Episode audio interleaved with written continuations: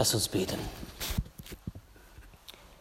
Gott, wir danken dir für diesen Abend, für diese Woche, in der wir hineinblicken dürfen in das Buch, das, das dir am Herzen liegt, das auch in der Bibel steht, das uns lehren möchte, das uns die Augen auftun möchte, uns neue Impulse geben möchte. Und so bitten wir um deinen Heiligen Geist, der wirkt und zu uns redet und uns die Worte, die aufgeschrieben sind, öffnet. Das bitten wir dich durch Jesus Christus, deinen lieben Sohn. Amen. Amen.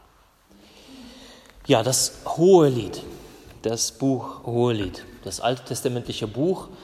Ähm, und das Thema, das erste Thema, was die Bibelwoche vorschlägt, was auch in, in euren Heftchen da äh, steht, das Thema süßer als Wein, stark wie der Tod. Ich habe das eher genannt, Liebe ist Punkt, Punkt, Punkt. Das ist einfacher und besser zu verstehen, besser einzuordnen. Also das, äh, das Buch Hohelied. Rabbi Akiba, geboren 50 nach Christus, hat Folgendes zum Buch Hohelied geschrieben. Denn die ganze Welt wiegt den Tag nicht auf, da das hohe Lied Israel gegeben wurde. Denn alle Schriften sind heilig, aber das hohe Lied ist hochheilig. Jetzt noch einmal. Denn die ganze Welt wiegt den Tag nicht auf, da das hohe Lied Israel gegeben wurde. Denn alle Schriften sind heilig, aber das hohe Lied ist hochheilig. Also ein ganz, ganz wichtiges Buch, sagt ein Rabbi, ähm, wie gesagt, im ersten Jahrhundert hat er gelebt und ähm, für die Juden eine ganz, ganz wichtige Episode der Bibel. Bei keinem anderen Buch ist die, gehen die Interpretationen so weit auseinander wie bei dem Hohelied. Bei vielen anderen ist es normalerweise entweder Geschichten oder Belehrungen und das Hohelied da gehen die Interpretationen sehr weit auseinander und es gab, gibt eine große Geschichte an unterschiedlichen Auslegungsmöglichkeiten. Denn wir haben nämlich in der Bibel, in diesem Buch, mit Liebesliedern zu tun. Das ist was Neues in der Bibel. Und nicht irgendwelche Liebeslieder, sondern teilweise sogar erotische Liebeslieder. Hm. Shir Harashim, das Lied der Lieder, heißt es, ist also Dichtung, Poesie, Rätselgedichte. Also wenn man so, sie so liest, dann, äh, dann fragt man sich, wer redet hier mit wem? Was, was, was geschieht hier? Von wem handelt das? Und das, dieses Buch handelt vor allem von Liebenden, von Liebe zwischen Mann und Frau, ähm, es besteht aus Dialogen und Monologen. Es gibt auch keine große, keine große Struktur oder so, dass man durchsehen kann, ja, man befindet sich dort oder hier, zeitlich da oder örtlich hier, sondern es geht, wie gesagt, um Sinnlichkeit. Sinnfrohe Sprache wird da verwendet. Ähm, die Sinnlichkeit wird auch beim Leser angeregt. Wir werden stoßen auf eine bilderreiche Sprache. Die Sprache voller Bilder, voller Rätsel, die wirklich zum Hinschauen einladen. Dann werden wir davon lesen, von, von blühenden Sachen, von Blumen, von duftenden, lebensfrohen Welt. Und das, ist, äh, das alles kennzeichnet das Buch Hohelied. Das, die Gefühlswelt wird eröffnet. Die Erlebnisse von, von diesen Personen, um die es hier geht, spielen hier eine große Rolle. Die Gefühle, die Gefühlswelt spielt eine große Rolle. Und äh, wie gesagt, es gibt keinen so einen be bestimmten Raum, wo das stattfindet. Das wechselt immer mal wieder. Die Zeit wechselt immer wieder. Man weiß nicht so richtig, ist es, ist es nun äh, Sommer, Frühling, Herbst oder Winter? Äh, wo ist man jetzt zeitlich? Ähm, wo, wo ist man jetzt? In, ist man in ein, einem Palast oder ist man in der Natur? Also, wie gesagt, äh, die, das, das wechselt immer wieder. Äh, die äh, Orten, Zeiten und Träume. Ähm, der Liebe, die deckten so quasi alles ab in den Texten.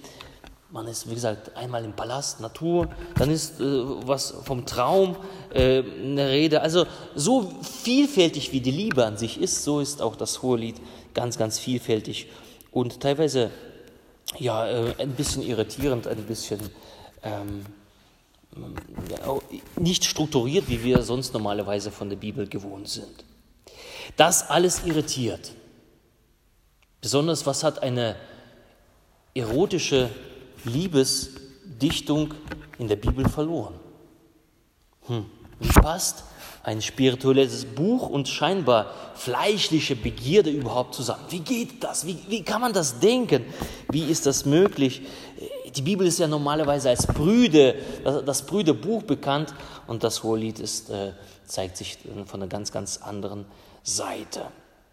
Und ausgerechnet dieses Buch wird nämlich bei den Juden als äh, Festschrift zum jüdischen Fest Pessach äh, gelesen. Also es gibt ja die fünf Feste und die fünf Festrollen, äh, die sogenannten Megillot, und die, das Hohelied wird zu Pessach gelesen. Also quasi das Fest, wo Juden feiern, die diesen Auszug aus Ägypten, die, wo Gott äh, seine Liebe zu seinem Volk darin erwiesen hat, dass er sie aus der Sklaverei befreit hat. Ähm, und wenn die Juden das, das lesen, wird dieses Buch gelesen als äh, Liebeszusage, als Zeugnis der Liebe Gottes zu seinem Volk. Die Frage ist, wie legen wir diese Texte aus? Wie schon angesprochen, die Interpretation, die während der ganzen Zeit, äh, solange das Buch es gibt, äh, die gehen ganz, ganz weit auseinander. Und da gibt es äh, zwei Seiten. Die einen sagen, man muss es allegorisch verstehen, also übertragend. Die anderen sagen, nein, man muss es wirklich, wörtlich verstehen. Und die Frage ist auch für uns, wie deuten wir das? Äh, deuten wir das allegorisch oder nicht allegorisch, übertragend oder nicht übertragend?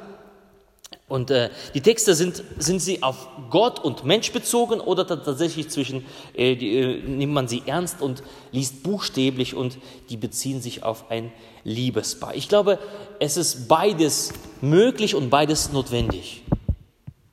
Also man, man kann das hohe Lied nicht nur äh, allegorisch verstehen, also nur zwischen Liebe, äh, von der Liebe quasi zwischen Mensch und Gott, beziehungsweise von der Gemeinde und Gott, Volk Israel und Gott, äh, das würde dem Text nicht gerecht sein. Denn es ist tatsächlich, es ist äh, Liebeslyrik in der Bibel, da, es handelt sich um Menschen.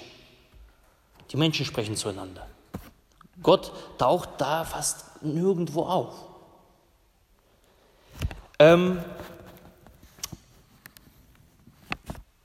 man kann die Frage auch umdrehen und fragen, geht es auch überhaupt anders? Können wir von der göttlichen Liebe sprechen? Können wir von der göttlichen Liebe etwas sagen, ähm, erfahren oder erzählen, wenn wir sie nicht in den menschlichen Beziehungen wiederfinden würden? Ist es überhaupt möglich? Das ist eine Frage. Ich finde es spannend, dass im Taufritus, also wer schon mal eine Taufe hier erlebt hat und äh, ein bisschen aufgepasst hat, ähm, ähm, Ostersonntag war ja, war ja soweit. Ich hoffe, Steffen, du hast aufgepasst. Und da gibt es so eine schöne, schöne Frage. Gut, da, da ist es zwar eine Frage an die Eltern, da hättest du nicht aufpassen müssen.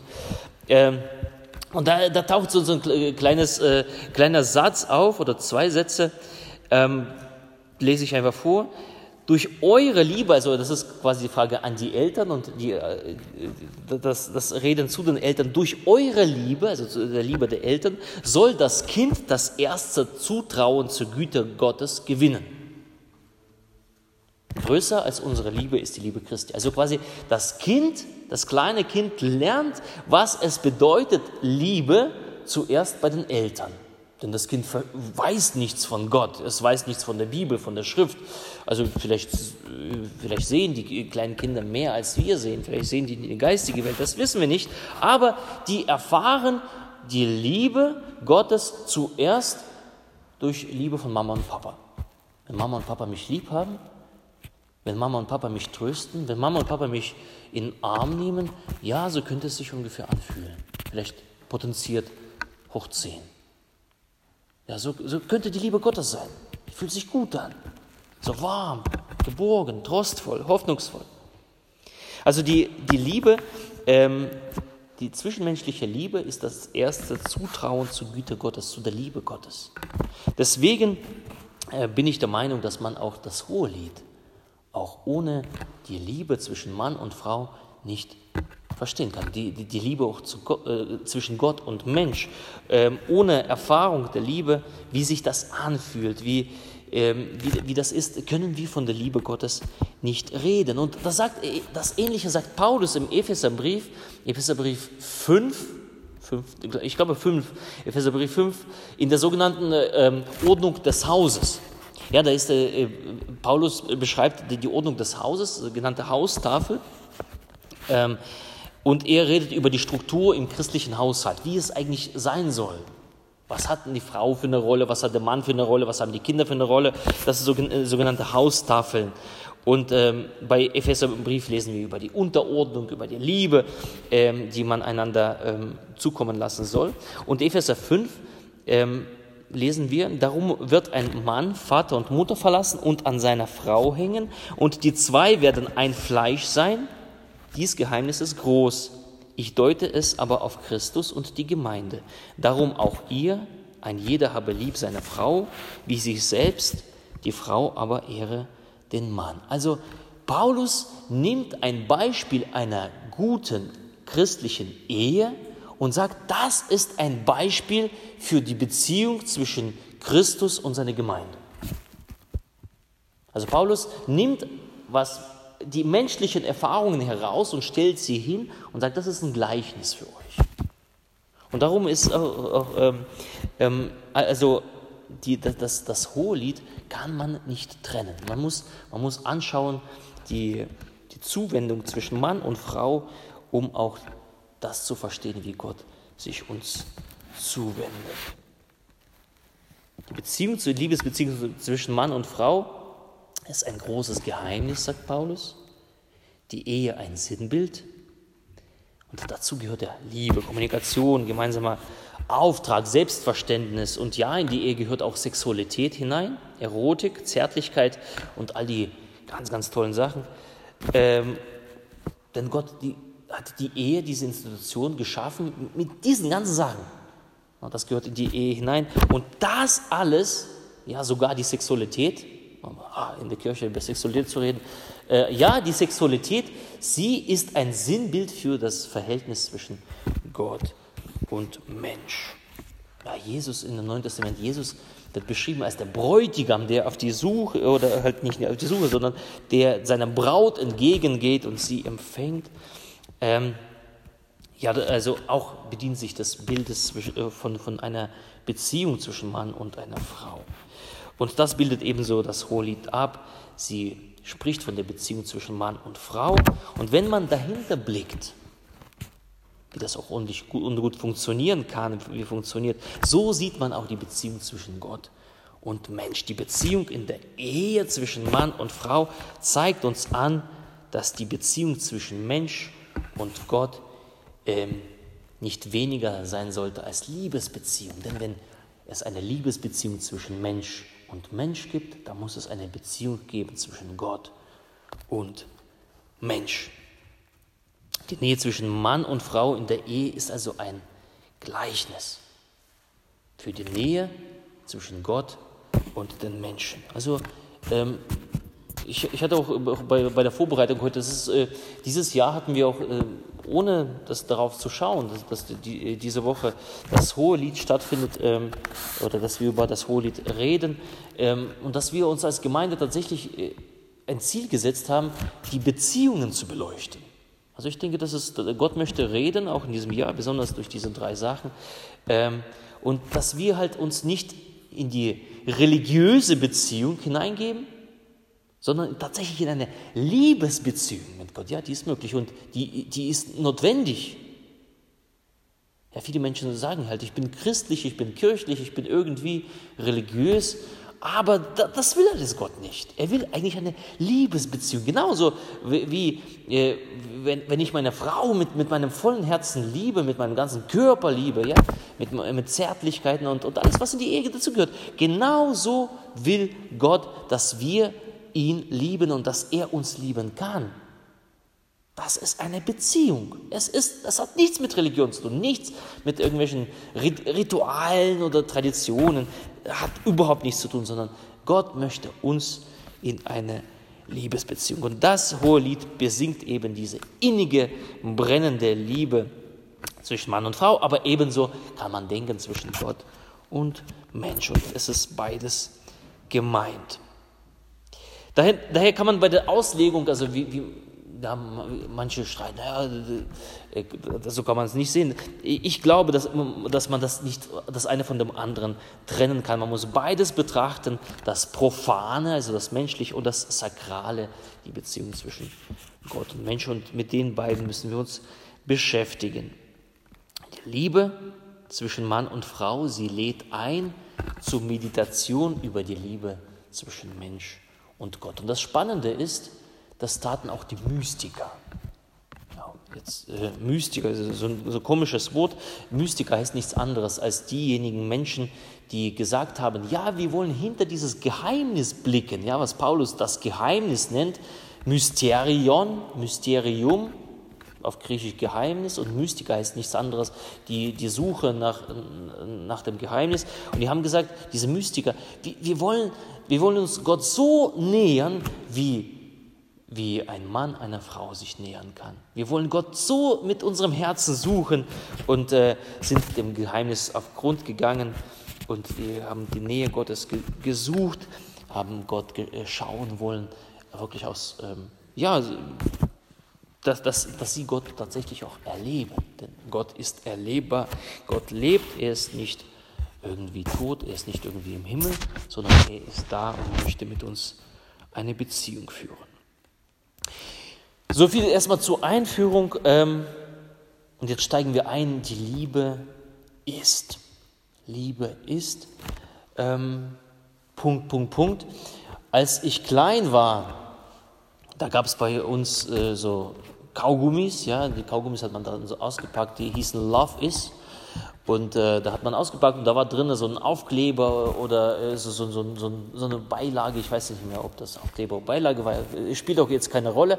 Aber auf jeden Fall, da, äh, da waren die, diese zwei kleinen hübschen Kerle, äh, oder zumindest ein Kerl und ein Weibchen, in unterschiedlichen Situationen und Posen dargestellt.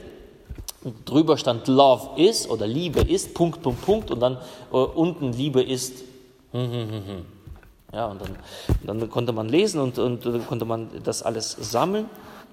Und äh, kennt ihr die Cartoons? Ja? Wer kennt sie? Kann sie jeder sehen? Jawohl. Genau. Ähm, lass uns das mal ein bisschen spielen. Love ist, bevor wir einsteigen in das, äh, bevor wir überhaupt Bibel aufschlagen, Liebe ist. Was ist für dich Liebe? Und äh, wir haben halt so ein äh, A1-Blatt, das darf gern voll werden. Und ähm, ihr dürft einfach mal laut hineinrufen, was Liebe ist, und ich werde es aufschreiben. Also, Love ist oder Liebe ist Zuneigung. Zuneigung. Gut.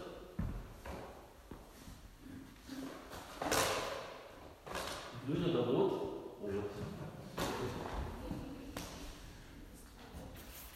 Zuneigung. Gut. Vertrauen. Vertrauen.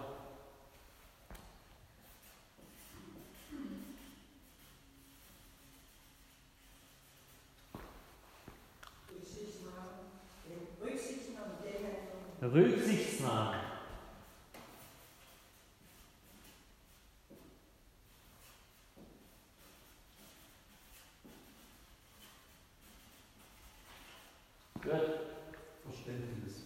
Verständnis.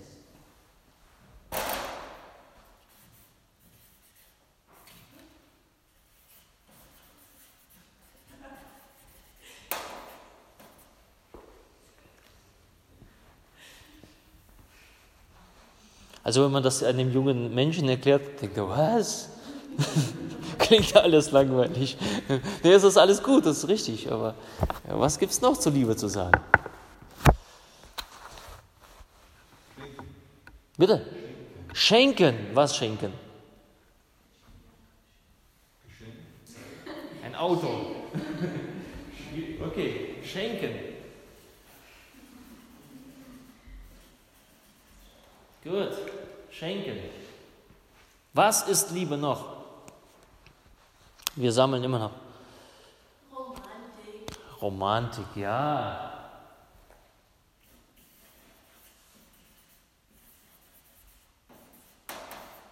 Romantik. Verzeihen. Verzeihen.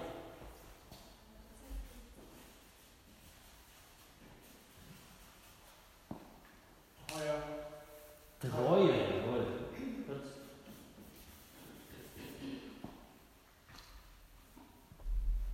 Gleichklang. Gleichklang. Gleichklang.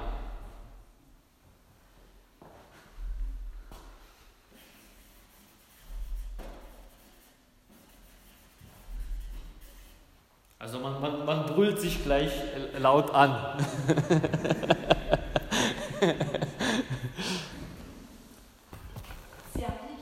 Zärtlichkeit. Ja, jetzt kommen wir schon etwas der Nähe.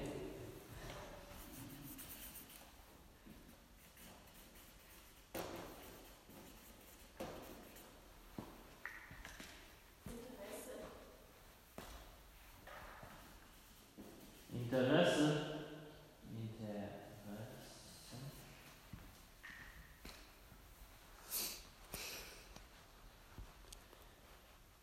Liebe ist.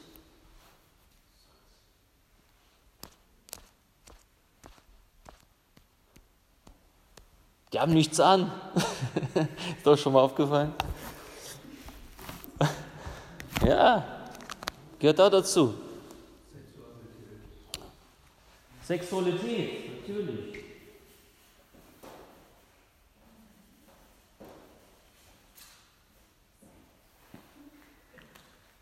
Ohne ist es doch nur die halbe Miete. Vergebung. Vergebung. So etwas ähnliches zu verzeihen.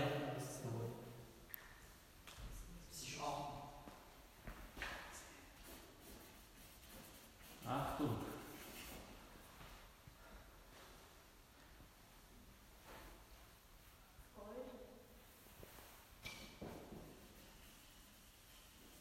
Freude. Okay, lass mal erstmal, äh, ich denke, wir könnten den ganzen Abend so machen. Also mir würde einfallen, Attraktivität, ja, den anderen attraktiv zu finden, Komplimente, Komplimente machen, ähm, Umarmungen, äh, Küssen. Ähm, und so weiter und so fort. Also wie gesagt, ganz, ganz viel. Ähm, diese viele Sachen zeigt uns der Bibeltext äh, im Endeffekt auch auf, ein bisschen. Ich habe das heute auf fünf Punkte reduziert. Auf fünf Punkte. Die werde ich immer mal wieder, immer mal wieder aufschreiben. Aber zunächst lesen wir den Text, beziehungsweise lesen wir die drei Texte. Ähm, die sind die Texte, die wir haben, die sind ähm, geteilt, die sind auch aus unterschiedlichen äh, Teilen des äh, Buches und ähm, sind eher so eingegliedert, dass sie thematisch passen. Dass sie thematisch passen, weil, wie gesagt, das, äh, das Buch äh, hat an sich jetzt keine äh, große Struktur. In dem Sinne sind viele Liebesgedichte, Liebestexte und so haben wir jeden Abend zwei oder drei Texte, die dann ähm, aus, von, von Beginn an, von Anfang äh, oder aus der Mitte oder aus, äh, vom Ende. Heute haben wir aus dem ersten Kapitel, aus dem sechsten Kapitel und aus dem achten Kapitel drei kleine Texte. Ich werde einfach den, äh, die Texte uns äh, vorlesen. Ihr könnt äh, gerne mitlesen und ihr habt ja diese kleinen Büchlein. Er küsse mich mit dem Kusse seines Mundes. Ja, deine Liebe ist köstlicher als Wein. Köstlich riechen deine Salben. Dein Name ist eine ausgeschüttete Salbe, darum lieben dich die Mädchen. Zieh mich dir nach, so wollen wir laufen. Der König führte mich in seine Kammer Wir wollen uns freuen und fröhlich sein über dich. Wir preisen deine Liebe mehr als den Wein. Mit Recht lieben sie dich. 60 Königinnen sind es und 80 Nebenfrauen und Jungfrauen ohne Zahl, aber eine ist meine Taube, meine makellose, die einzige ist sie für ihre Mutter, das Liebste für die, die sie geboren hat. Als die Töchter sie sahen, priesen sie sie glücklich, die Königinnen und Nebenfrauen rühmten sie. Wer ist sie, die hervorbricht wie die Morgenröte? Schön wie der Mond, klar wie die Sterne, äh, wie die Sonne, über, überwältigend wie die Bilder am Himmel. Lege dich wie ein Siegel auf dein Herz, wie ein Siegel auf deinen Arm. Denn die Liebe ist stark wie der Tod und Leidenschaft unwiderstehlich wie das Totenreich. Ihre Glut ist feurig und eine gewaltige Flamme. Viele Wasser können die Liebe nicht auslöschen, noch die Ströme sie ertränken. Wenn einer alles gut in seinem Hause um die Liebe geben wollte, würde man ihn verachten?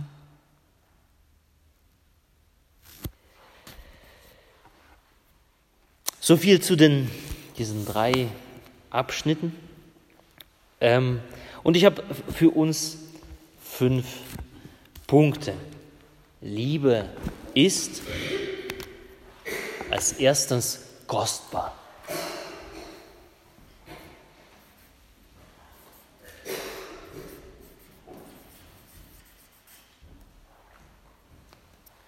Liebe ist kostbar. Wir lesen hier, die Liebe ist köstlicher als Wein. Liebe ist köst, deine Liebe ist köstlicher als Wein. Hier steht eigentlich das Wort ähm, für, für die Liebe. Normalerweise äh, ist da ein anderes griechisch, griechisches Wort. Hier ist das Wort, das hebräische Dot von Dodi, Kol Dodi, äh, also ein Geliebter, also das Wort von äh, Geliebter, mein Geliebter, Dodi, mein Geliebter. Eigentlich ähm, steht das für das, was ein Geliebter macht. So lieben, Zärtlichkeiten, Liebesspiel. Und ähm, die Liebe wird verglichen oder beziehungsweise höher gesetzt als der Wein. Wein ist das Getränk der Freude, des Festes. Es ist nichts Alltägliches, nichts, das man so unbedacht so ausschüttet oder vergeudet.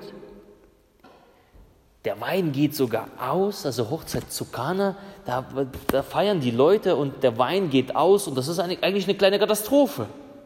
Der Wein geht aus, was Kostbares. Ein guter Wein ist kostbar. Ein guter Wein ist zum Genießen da. Er ist keine Massenware, die man nur schaufelt. Ich habe so, da so, eine, so eine Flasche ähm, Wein, das, das hat, äh, hat, mir das letzte Mal bei der Verkostung total gut gefallen. Die sind so, sogar, sogar so klein und, und äh, Jahrgang 2012. Und äh, ich habe, glaube ich, drei gekauft, zwei sind schon ausgetrunken, die eine liegt noch da. Und diese Flasche liegt da, die bewahre ich auf für einen besonderen Moment, für einen besonderen Menschen. Also die ist nicht einfach so, ich habe ich hab auch ein paar andere Flaschen, die, die so, so, so, so, mal aufmachen kann und mal sonntags trinken kann. Aber diese eine kleine Flasche liegt da für einen besonderen Moment, besondere Zeit für einen besonderen Menschen. So ist auch die Liebe. Sie ist kostbar. So sind die Liebkosungen, die, sie sind kostbar. Sie sind zum Genießen. Gott hat die Liebe und diese Liebkosungen, die die Liebenden einander spenden, geschaffen und macht sie kostbar. Die Liebe, sie erweckt Sinne. Sie verteilst du auch nicht an jeden,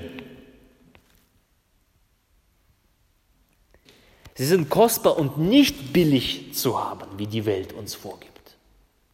Ja, heutzutage äh, verschenke dich. Gerade unter den jungen Leuten, verschenkt euch. Probiert euch einfach aus. Setzt eure Sexualität überall ein und probiert, ob das klappt und dies klappt und dies und, und, und, und, und jenes. Und die jungen Leute verstehen nicht, dass sie sich verkaufen, billig verkaufen.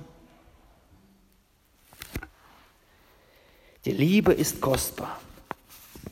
Die Liebe ist nicht kaufbar, sie ist nicht austauschbar, sie ist nicht für zwischendurch, dass man so, ja, früher hat, saß man so als Jugendlicher an der Haltestelle mit so, mit so einem billigen Wein, ja, hat überhaupt gar nicht geschmeckt, einfach auf der, irgendwo auf der Haltestelle, damit, dass man sich die Birne zudröhnt. So ist die Liebe nicht. Sie ist kostbar, es ist nichts Billiges dabei. Was Gott geschaffen hat, kann nicht billig sein. In einer von Gott geschaffenen Ordnung gehören die Liebkosungen in einer Ehe hinein und von denen kann es nicht zu viel geben.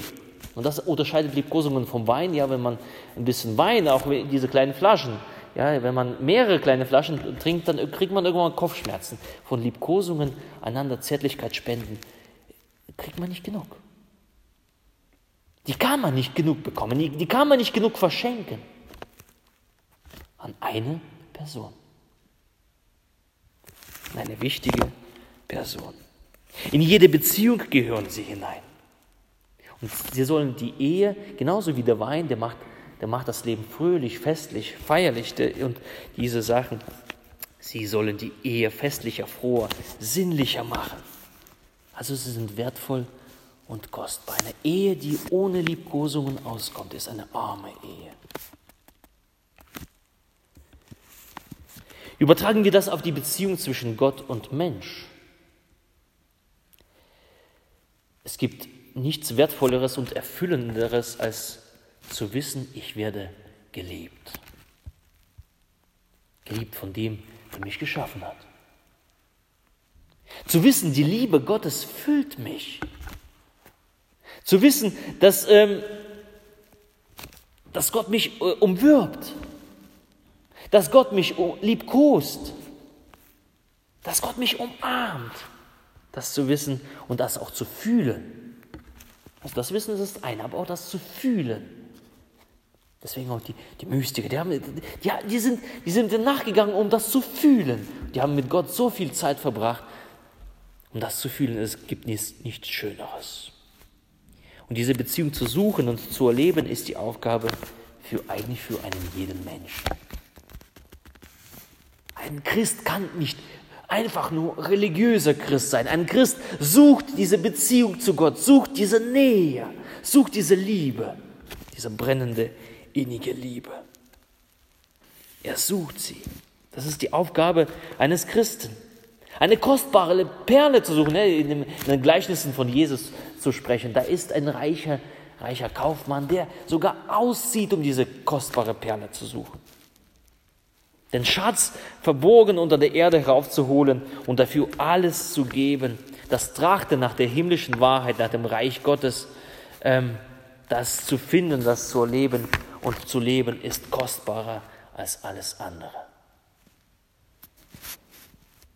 Das ist köstlich.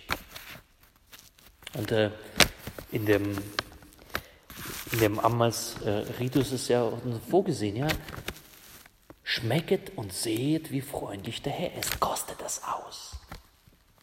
Also für mich persönlich ist äh, die, diese Liebkosungen Gottes, diese, diese Innigkeit Gottes, wo Gott mir ganz, ganz nahe kommt, das ist äh, der Ort ist für mich äh, ganz klar das heilige Abendmahl. Schmecket und sehet, wie freundlich der ist. Der ist dir ganz nah, er kommt ganz nah und vor allem die Stille. Ich merke es immer wieder, wenn ich in die Stille äh, gehe und ähm, in die Stille kam und die Tür einfach hinter mir zumache oder äh, wegfahre für äh, ein, zwei Tage, einfach um mal auf Gott zu hören, dann spricht er, dann, dann, dann erfüllt er mich, dann, dann umwirbt er mich, dann ist er bei mir. Was total Geniales, äh, ganz, ganz Tolles. Also die Zärtlichkeiten in der Ehe und die Zärtlichkeiten Gottes, ähm, wenn Gott uns ganz nahe kommt. Da erlebt man den Kuss Gottes. Ja, hier ist er von einem Kuss die Rede. Da erlebt man die Königskammer. Die Liebe ist zweitens einzigartig.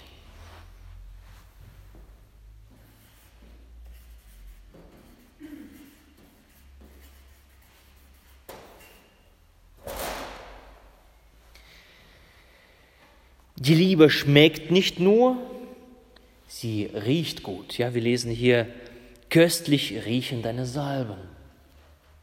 Sie duftet. Da ist von, Salbe, äh, von einer Salbe die Rede. Eine Salbe waren zu der damaligen Zeit was total Wertvolles.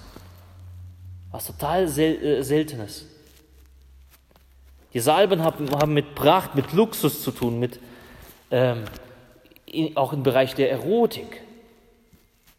Man hat die Salben aufgetragen.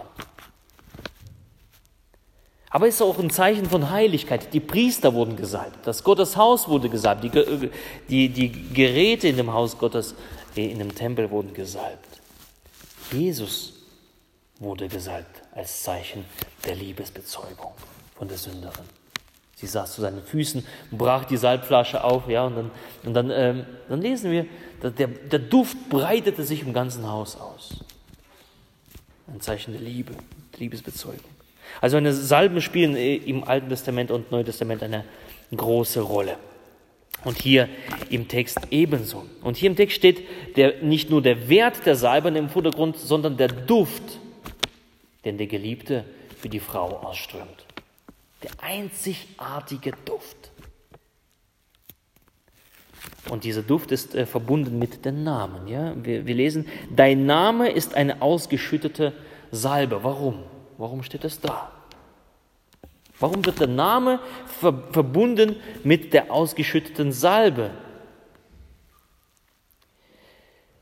Der Name im Alten Testament bzw. im Orient war nicht einfach nur ein Name. Also es war nicht nur Alex, sondern es stand mehr dahinter. Der Name bedeutete, äh, hat, hat eine Bedeutung. In den Namen hat man etwas hineingelegt. Wenn wir das Alte Testament lesen, da wird ähm, da wird, wenn, wenn der Name genannt wird, da wird halt noch die Bedeutung mit dazu gegeben. Die Eva, die Mutter alles Lebendigen. Oder die Sarah, die Mutter vieler Völker. Der Name, der steht für etwas Besonderes. Und er steht für nicht nur für etwas Besonderes, sondern für eine einzige besondere Person. Also zum Beispiel, es gibt ja, ähm, ja nicht nur eine Christine auf der Welt. Es gibt bestimmt Tausende und, und Millionen Christines und Christinas und, und, äh, und mit CH und mit K und, und, und alles andere. Aber mit diesem Namen Christine verbinde ich die eine Person für mich. Diesen einen Namen. Und der hat für mich eine Bedeutung. Und dieser Name ist kostbar und, und dieser Name ist einzigartig. Und so soll, so soll es äh, für jeden sein. Der Name des Geliebten ist kostbar und einzigartig. Er spiegelt die Einzigartigkeit wider, die eine Person, ein Name, ein, ein, äh, ja, ein, ein, für einen Duft steht er. Dafür ist der Mensch gemacht, dass, äh, dass er nur ein Gegenüber hat, was die Liebe angeht. Dieser einzigartige Name, er ist mein Gegenüber, nicht, nicht zehn andere Christines, sondern diese eine einzige. Der Name. Und ich spreche jetzt nicht von Philia. Ja? Also es gibt ja diese drei Arten von, von Liebe äh, im Griechischen. Die Philia, also die Freundschaft, die Agape, also das ist die Liebe Gottes. Und dann gibt es Eros, also erotisch, eine, eine körperliche Liebe. Und das, das, ist hier, das ist hier gemeint.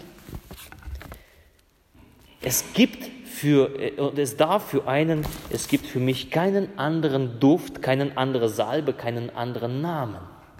Es darf es nicht geben. Es muss einzigartig bleiben. Es ist wiederum auch hier nicht beliebig austauschbar. Der Mensch ist nicht dafür gemacht, wie so ein streuender Hund zu leben, unser Leben so zu führen und alle und jeden zu besteigen. Dafür ist der Mensch nicht getan, auch wenn die Welt das tut. Die Liebkosungen gibt es nur für einen Menschen, nur für einen Namen. Der Liebste ist nämlich ein Luxusartikel, Salbe. Es gibt nur eins davon. Eins.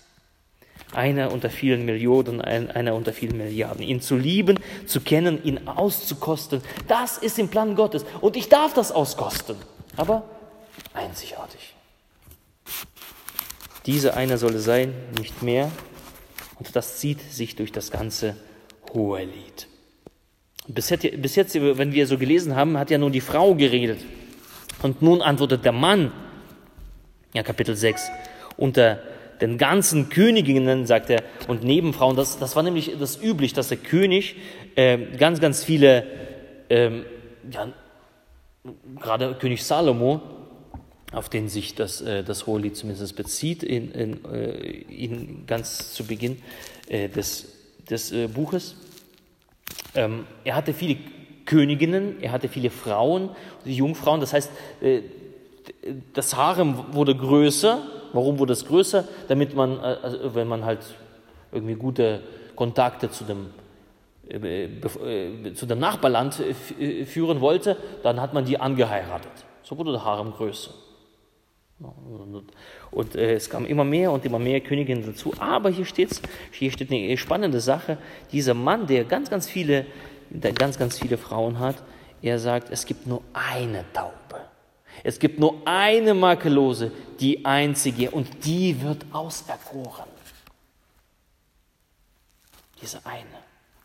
Und mögen andere neidisch sein, aber diese einzige ist es wert, in die Königskammer geführt zu werden, in das Heilige. Nur eine Person darf mein Herz erobern. Ich darf mein Herz nicht zerteilen an alle. Im Endeffekt, schlussendlich war das, äh, äh hat es bei Salomo, so, äh, ist es ja auch gewesen. Am Ende des Lebens war er ein gebrochener Mensch. Das Herz gehört nur einer Person. Nur eine Person soll sich ein Mensch hingeben. Und gegen der heutigen Vorstellung, was, was ich angesprochen habe, dieses Ausprobieren, naja, wenn es nicht klappt, wechselt man oder das nennt man dann einen Seitensprung und naja, ist doch alles nicht so schlimm. Nein, es soll nur eine diese Person geben. Wer liebt, er bindet sich, er trägt Verantwortung.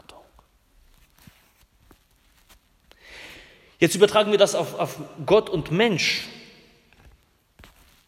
Das Credo, das Glaubensbekenntnis der Israeliten heißt, weiß das jemand? Deuteronomium 6. Höre Israel, der Herr ist unser Gott, der Herr allein. Also das so ein berühmter Schma Israel, Adonai Elohenu, Adonai Echad, auf, auf äh, Hebräisch Echad nicht allein, sondern der Einzige. Das erinnert uns daran. Es gibt nur einen Herrn, einen Gott und dieser Herr ist der Einzige. Neben Gott gibt es auch andere Götter, andere Dämonen und Mächte und, und so weiter. Aber der Herr will für höre Israel, dein Gott ist der einzige für dich. Und dieser Name des Gottes soll geheiligt sein, das lesen wir den zehn, äh, zehn Geboten. Er soll äh, nicht, er darf nicht missbraucht sein. Ein Name, den, äh, ein, ein Gott, den man fürchten muss. Und dieser Gott ist ein eifersüchtiger Gott, ja, wie so, äh, wie so, wie so ein, äh, ja, hat was, was Männliches, ja, ein eifersüchtiger Gott. Niemand äh, rührt meine Frau an. Er, er, er duldet keine Nebenbuhler neben sich, er duldet keine, keine Typen, die, die meine Frau irgendwie anmachen. Das duldet Gott nicht. Deswegen, du sollst keine anderen Götter haben neben mir. Ich bin der Einzige für dich. Er hat eine. Und dieser Name, den wir kennen, Jesus Christus, der einzige Name. Der Name, der, das ist das Spannende, ja, Jesus Christus, ähm, der Name, der zum Namen Jesus genannt wird, ist er Christus. Was bedeutet Christus? Merken wir das? Unter was? Gesalbte. Und wenn wir das hier lesen, Dein Name ist eine ausgeschüttete Salbe. Christus. Der Gesalbte. Es gibt nur einen Gesalbten für uns. Es gibt nur einen Gesalbten für, ähm, für, für denjenigen, die Gott lieben haben. Das ist Jesus.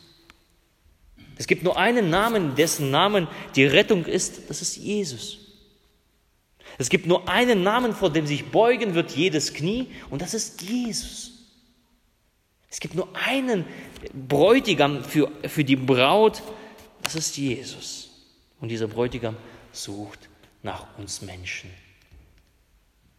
Dieser Bräutigam geht, äh, geht raus und will, dass er für uns der Einzige ist. Er sucht dich.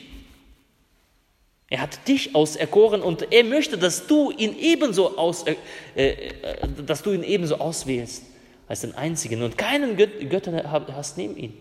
Dass dir nichts wichtiger ist als Jesus. Er soll die Nummer eins sein. So wie in der Ehe der Name Christine, der Mensch Christine, das ist die einzige, einzig hingestellte. So will Jesus sein als einziger. Die Nummer eins, die erste Priorität, der erste Gedanke, Jesus. So wichtig wie mein Leben. Der Gesalbte. Dieser eine will, will eben dich der, der dich ebenso beim Namen gerufen hat. Du bist mein, sagt er. Das ist, das ist ein Liebesangebot, ein, eine Liebesbezeugung an dich. Du bist mein. Ich habe dich erlöst, ich habe dich bei deinem Namen äh, gerufen. Du bist mein. Da ist wieder was von, von einer Beziehung, nicht von einer irgendwie äh, religiös gestalteten ähm, sonst was. Es ist, es ist eine Rede von einer Beziehung. Man kann nicht mehreren Herren dienen, sagt Jesus. Man kann nicht Mammon dienen und man kann Gott dienen. Das geht, funktioniert nicht. Entweder, äh, äh, entweder betet und dient man Gott oder man betet und dient dem Mammon. Man darf keine anderen äh, Götter haben neben Gott. Jesus, der Einzige, will dich ganz. Der ist eifersüchtig. Die Liebesbeziehung zwischen Mann und Frau verweist uns also auf die Beziehung zwischen Mensch und Gott. Und das wird hier ganz besonders deutlich. In Treue Lebens zu dem einen, zu dem einzigen, ähm, zum Jesus. Ich habe für uns, oder wir haben das ja Lied gesungen, das können wir gerne nochmal jetzt singen. Ähm, genau, genau, genau das ist hier auch ausgesagt. Dein Name ist süß wie Honig, Herr, erfrischend wie Wasser ist dein Geist, dein Wort ist mein Licht auf meinem Weg. Jesus, ich liebe dich, ich liebe dich. Ähm, lass uns das nochmal noch mal singen. Das ist ein wunderbares, schönes Lied.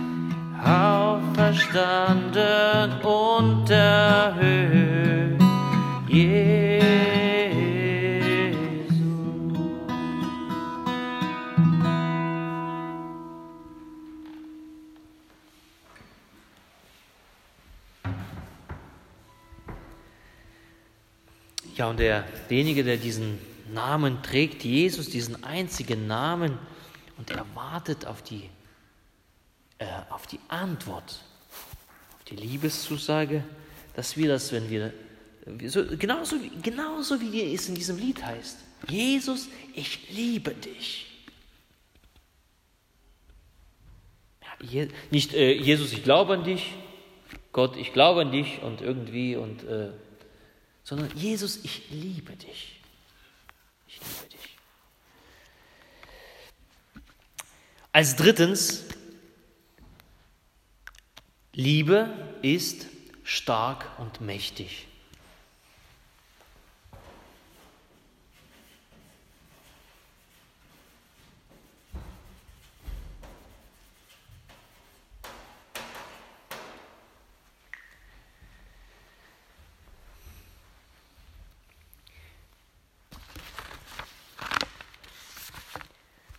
Warum stark und mächtig?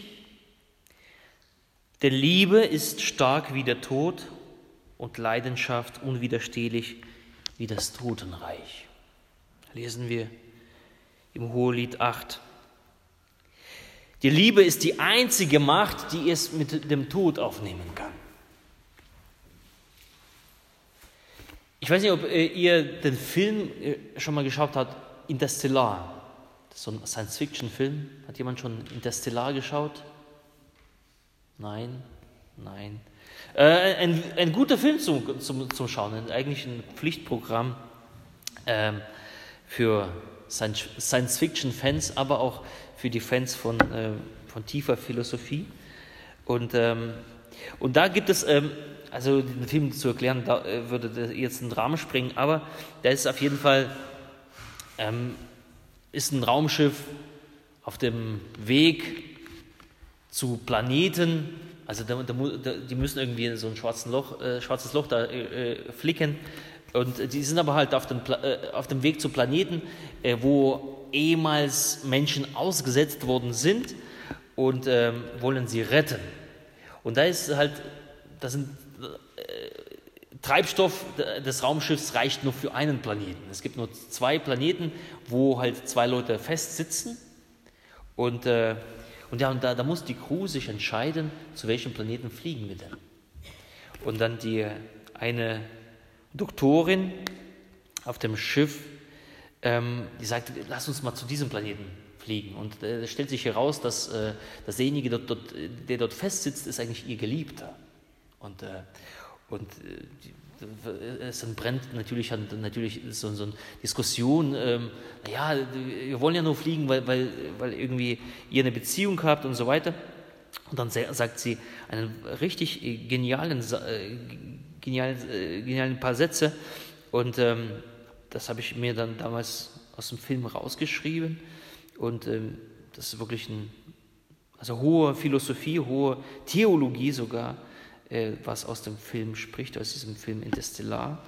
Und er sagt, wenn ich sage, dass Liebe etwas ist, das wir nicht erfunden haben, sie ist wahrnehmbar, kraftvoll, sie muss etwas bedeuten.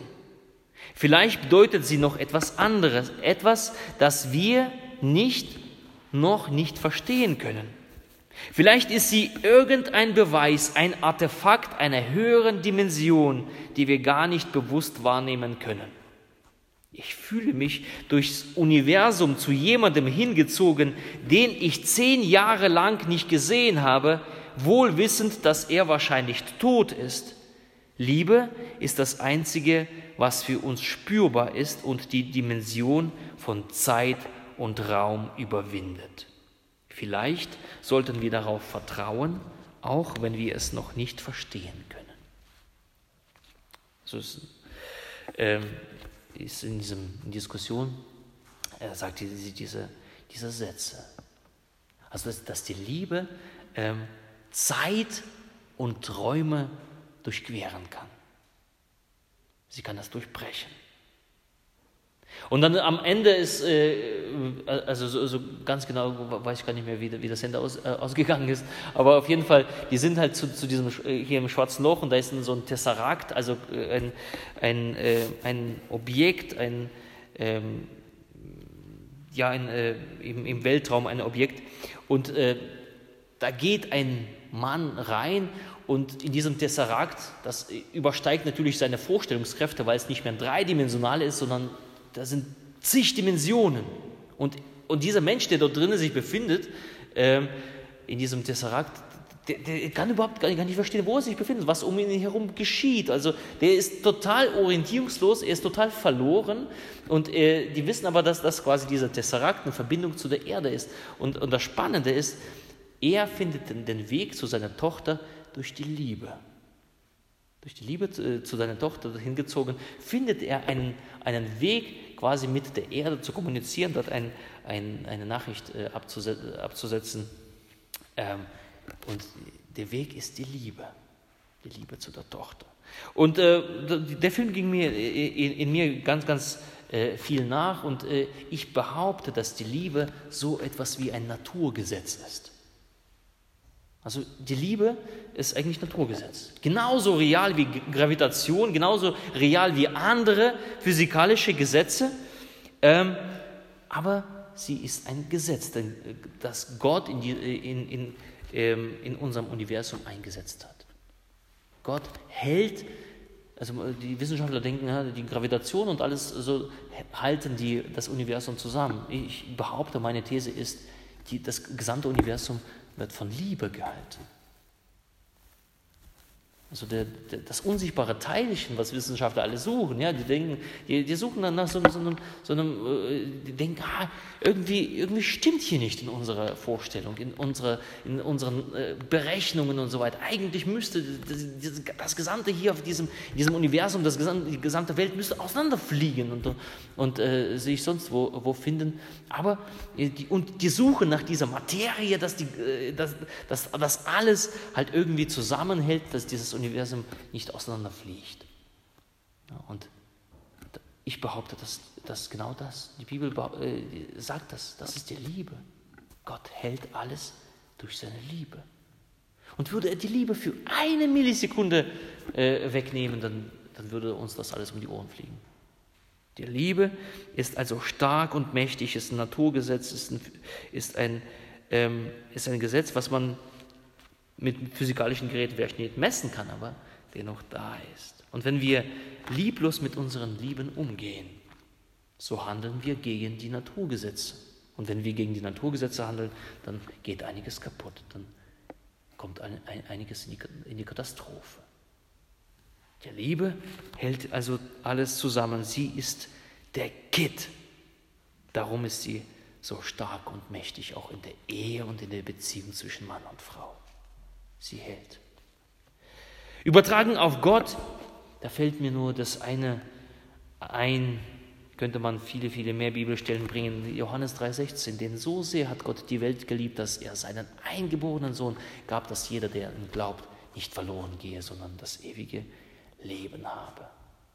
So sehr hat er geliebt, dass er sogar den Tod besiegt. Ja, wir haben ja vor einer Woche Ostern gefeiert wir befinden uns in der österlichen Festzeit und äh, erinnern uns dessen, was Paulus dann in, am Ende des ersten Korintherbriefes ausruft. Ja, das ist äh, das einzige, glaube ich, die einzige Stelle, wo, wo ein au großes Ausrufezeichen äh, steht. Wo ist dein Stacheltod? Wo ist dein Sieg? Die Liebe überwindet Tod und Sterben. Tod Jesu hat etwas mit Liebe zu tun, mit Hingabe. Wie mit Liebe zwischen zwei Menschen, so erwartet ebenso auch die Liebe Gottes eine Erwiderung. Auch diese starke und mächtige Liebe. Nummer vier, die Liebe nicht ist, sondern hat Grenzen.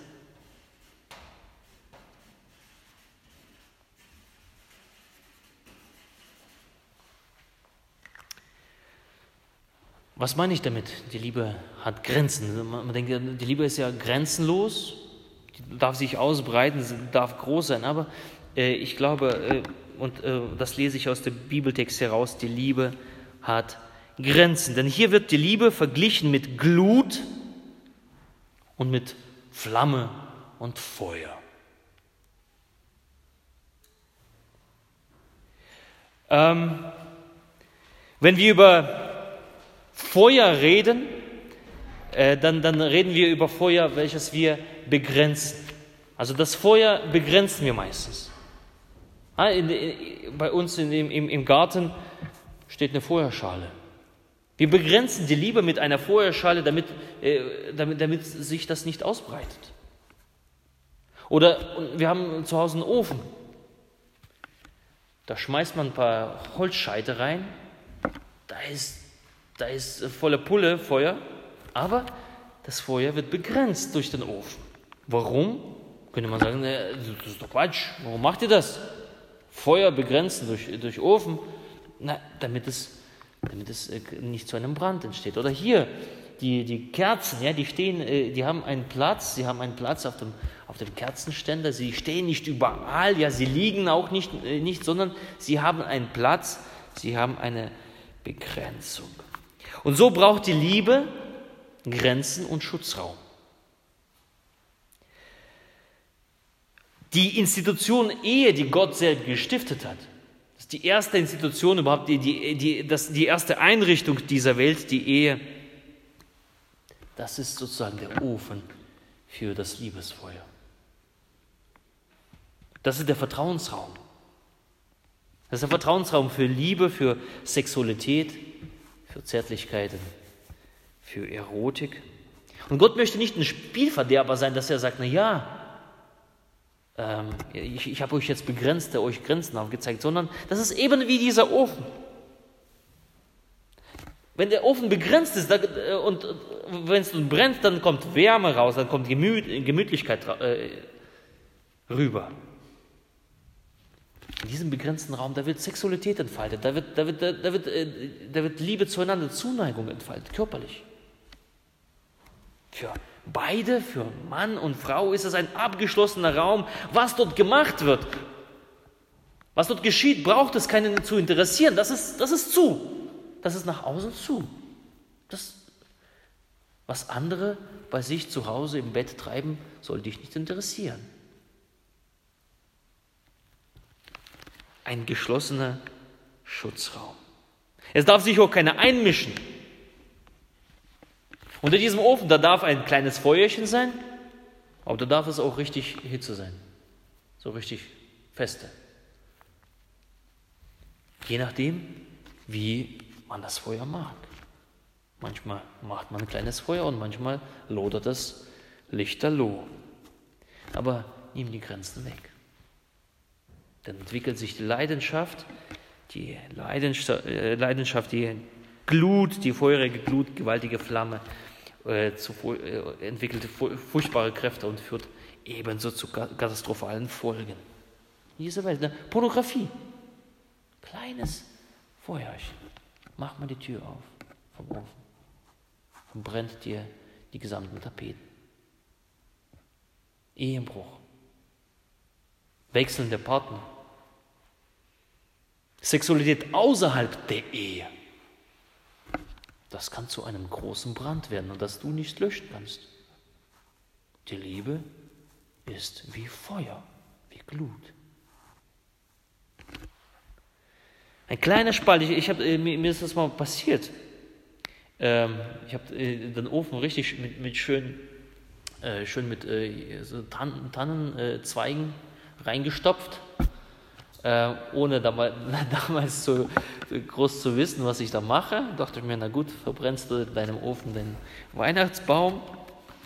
unten ab angemacht, äh, ja, die Türen zu, und da dachte ich mir, guckst du mal rein. Dann drehe ich auf, die Tür, mir, mir kam richtig eine Flamme entgegen. Ne? Kam eine Flamme entgegen. Liebe braucht Grenzen.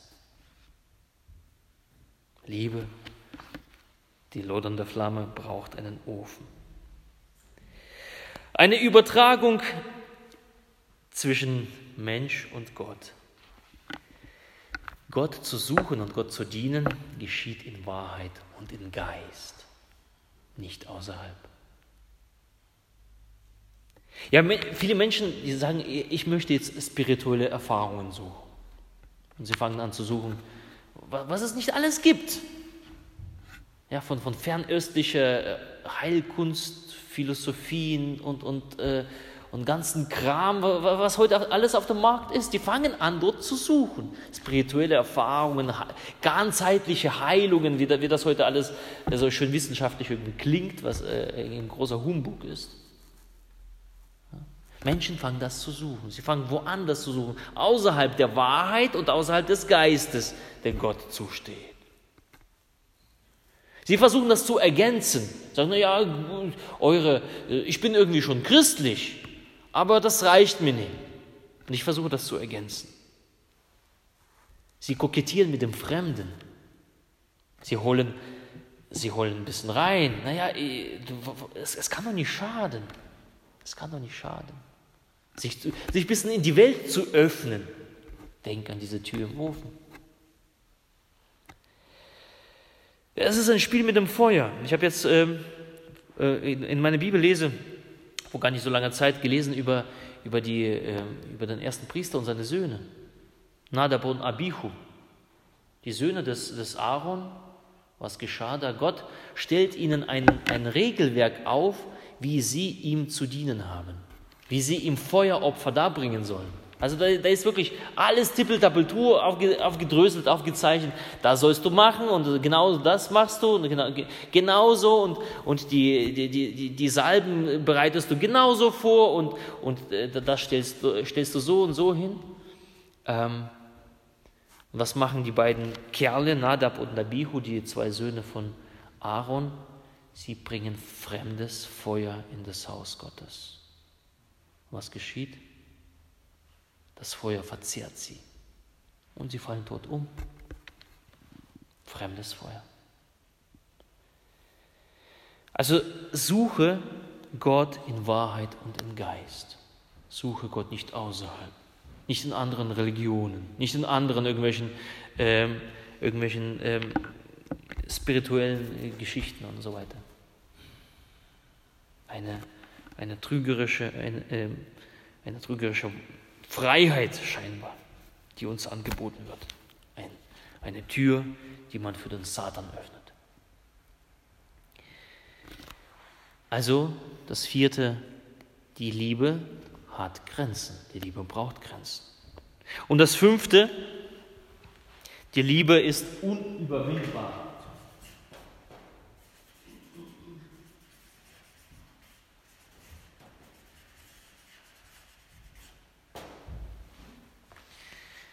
Die Liebe ist unüberwindbar. Kapitel 8, Vers 7. Viele Wasser können die Liebe nicht auslöschen, noch die Ströme sie ertränken. Ähm, das Wasser und die Ströme im, im Alten Testament ein Zeichen für, für böse Mächte, also ein Zeichen für anbrechende Katastrophen, für, für anbrechende Probleme, ähm, für wir lesen das ganz, ganz häufig in, in, den, in den Psalmen, ja, dass, dass David äh, da, davon redet, die Ströme fallen über mich, äh, die, die Wasser des Todes fallen über mich. Oder ganz zu Beginn, äh, Gott schafft die Erde, die Erde ist wüst und leer und der Geist Gottes schwebt über den Wassern. Was sind das für Wasser? Das sind chaotische Kräfte, die, äh, das ist alles ungeordnet und der Geist Gottes schwebt darüber und, und schafft Ordnung bringt alles in Ordnung, bringt alles ins Reine. Und äh, die Liebe überdauert, überwindet diese, un, äh, diese chaotischen Zustände, Probleme, Sorgen. Einander anzuvertrauen äh, ist, ist was Wunderbares. Nicht alleine zu bleiben, nicht, nicht in sich das alles reinzufressen, sondern seinem Geliebten sagen, hey, das macht mir Sorgen, das macht mir Kopfschmerzen. Die Liebe überwindet. Die Liebe überwindet diese Probleme. Ähm, ähm, vielleicht sind, sind sie auch nicht weg. Krankheit, Tod, vielleicht sind sie nicht weg, aber sie lässt einen überwinden, dass, dass, dass, dass es alles einen nicht bedeckt. Die Liebe tut das. Und wenn wir das ebenso in, ins, ähm, in das Verhältnis von Gott und Mensch übertragen, die Liebe, die Gott uns schenkt, wenn, wenn, wir haben keine andere Zuflucht. Wir brauchen keine andere Zuflucht zu suchen als die Liebe Gottes. Berge dich in die Liebe Gottes. Eine feste Burg ist unser Gott. Wenn die, wenn die Stürme des Lebens kommen, berge dich in diese Beziehung, in die Liebesbeziehung hinein. Nicht in, diese, nicht in die Religiosität und, und, und, und, und äh, wiederum in, in, dieses Rezitieren von irgendwelchen Traditionen. Berge dich in diese Liebe, in die Liebesbeziehung mit Gott. Sie überwindet.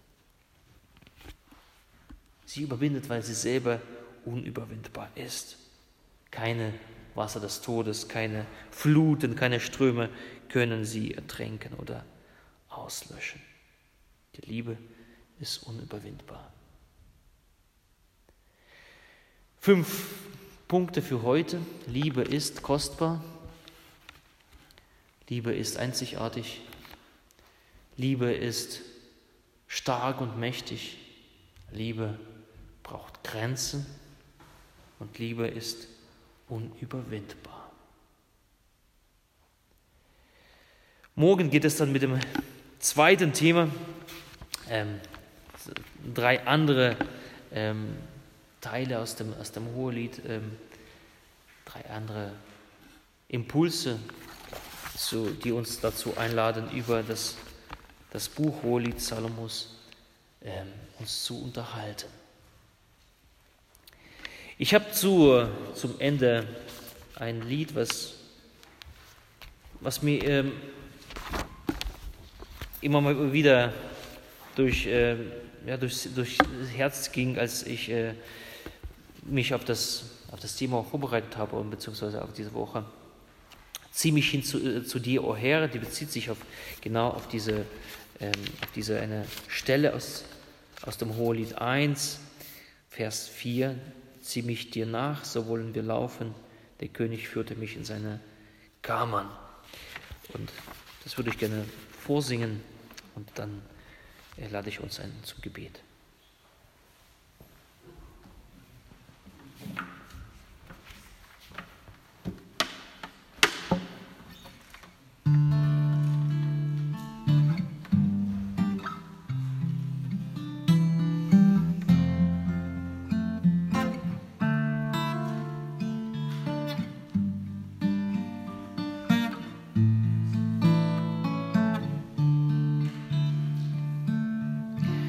Zieh mich hin zu dir, oh Herr, lass mir uns zusammenlaufen. Zieh mich hin zu dir, oh Herr, und halt mich fest. Komm und führe mich her in deine Königskammer in die Verborgenheit, wo deine Liebe mich empfängt. Ich will mich freuen in dir, ich will mich freuen in dir, ich will mich freuen in dir und fröhlich sein. Es ist recht, dich zu lieben, Herr. Es ist recht, dich zu lieben, Herr. Es ist recht, dich zu lieben, Herr. Du mein König und mein Gott.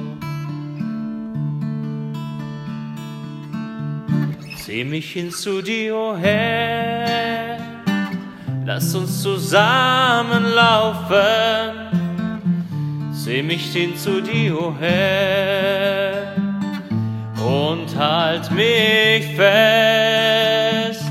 Komm und führe mich her in deine Königskammer, in die Verborgenheit, wo die Liebe mich empfängt.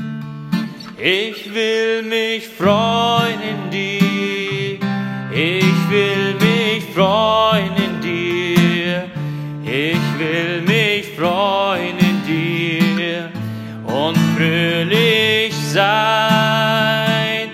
Herzlich lieb habe ich dich, o oh Herr, herzlich lieb habe ich dich, o oh Herr, herzlich lieb habe ich dich, o oh Herr, du mein König und mein Gott. Ich will mich freuen in dir, ich will mich freuen in dir, ich will mich freuen in dir und fröhlich sein. Es ist recht, dich zu lieben, Herr. Es ist recht, dich zu lieben, Herr. Es ist recht, dich zu lieben, Herr. Mein König und mein Gott.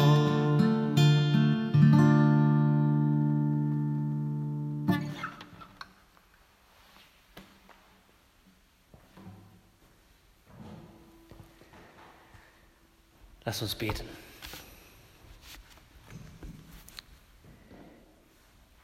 Guter Gott, ich möchte dir danken, dass du was, so was Wunderbares geschaffen hast wie, wie Liebe. Du zeigst deine Liebe an uns, denn du bist die Liebe. Wir dürfen darauf vertrauen und wenn wir die Bibel lesen, so lesen wir, du bist die Liebe. Wir danken dir, dass du, Herr, die Liebe zwischen Mann und Frau gestiftet hast.